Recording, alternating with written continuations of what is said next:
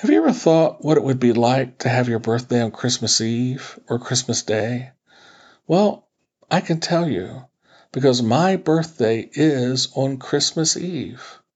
And you know what?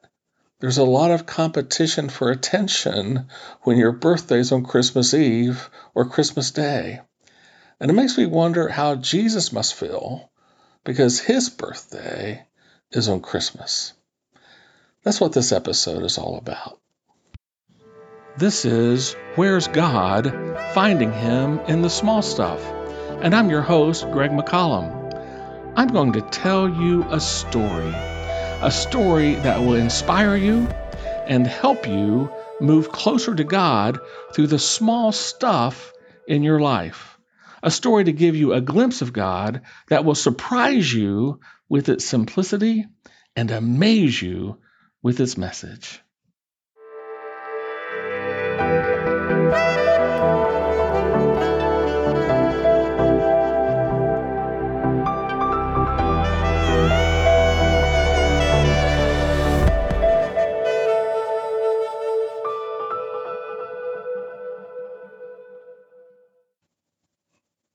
I was a Christmas Eve baby.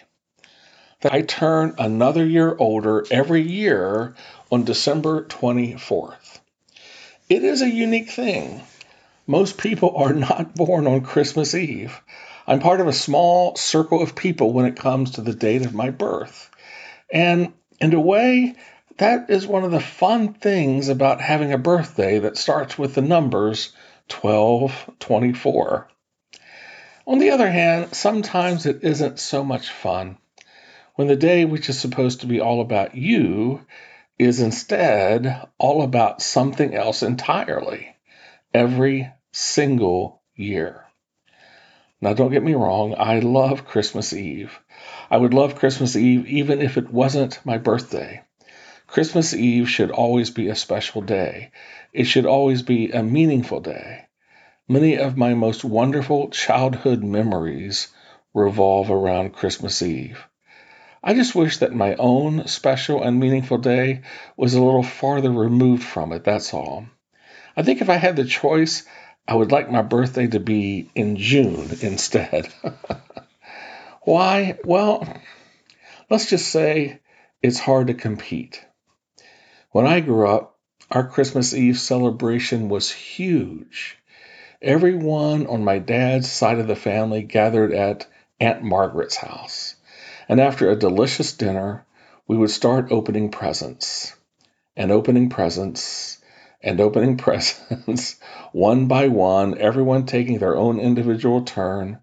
By the time it was over, the house looked like a like a, it had been hit by a bomb. then everyone, and I mean everyone in the family, would get in their cars and drive over to our house, where we would start all over again, opening more presents. And after that, everyone, yes, everyone, would get back in their cars and drive over to my grandparents' house, where we would all open still more presents. Finally, sometime after midnight in the wee hours of Christmas morning, still dark out, of course, Mom and Dad and my sister and I would wind our way back home with a trunk full of toys and dreams of what Santa Claus would still put under our tree the next morning. I wish everyone could have had the kind of Christmas Eve that I had as a child.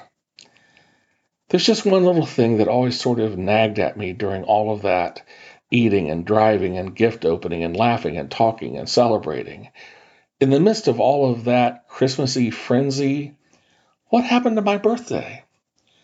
I mean, not that it was forgotten. My family would never forget my birthday.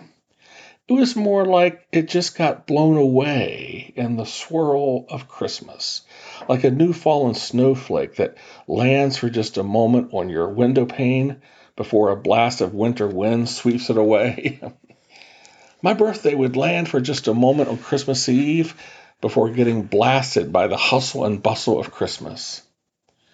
But as I look around today, I think Jesus knows exactly how I felt back then. Because his birthday is getting lost in the craziness of Christmas too.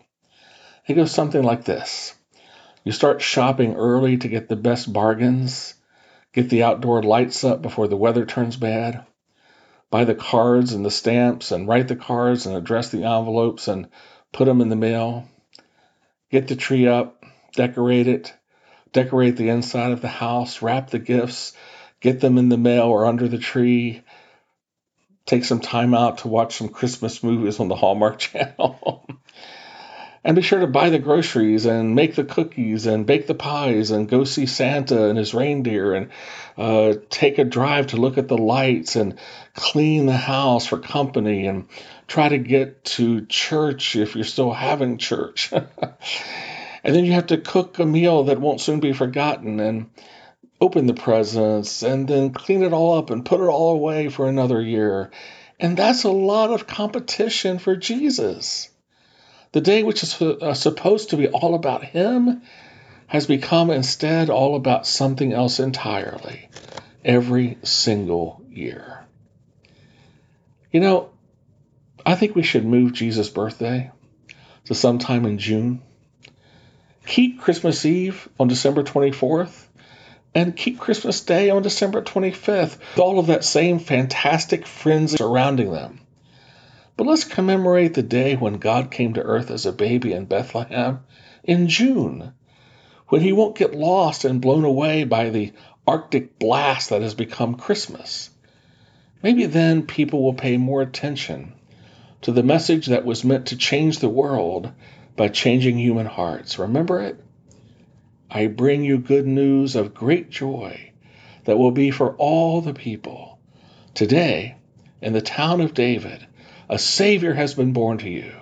He is Christ the Lord. The amazing thing is that the baby of Bethlehem grew up to become the Christ on the cross. Don't let him get lost and swept away at your Christmas this year. He won't say it, but I will. He deserves more at Christmas from you, doesn't he? This concludes today's episode of Where's God? Finding Him in the Small Stuff. Did you know when Jesus was preaching and teaching, he never used words like justification, sanctification, glorification. He never used words like those to describe himself, God, God's Word, salvation, heaven, or eternity.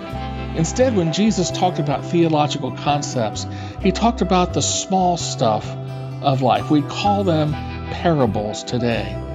He did that because his listeners could understand the small stuff. They were living the small stuff every day. It was through the small stuff that Jesus helped people move closer to God. There are going to be no intimidating, scary, or overwhelming theological words as part of this podcast. You'll just encounter things like cups of coffee, home repair, signs on the side of the road, roller coasters, and french fries, all revealing something unique about God, who meets you in real life ways every day.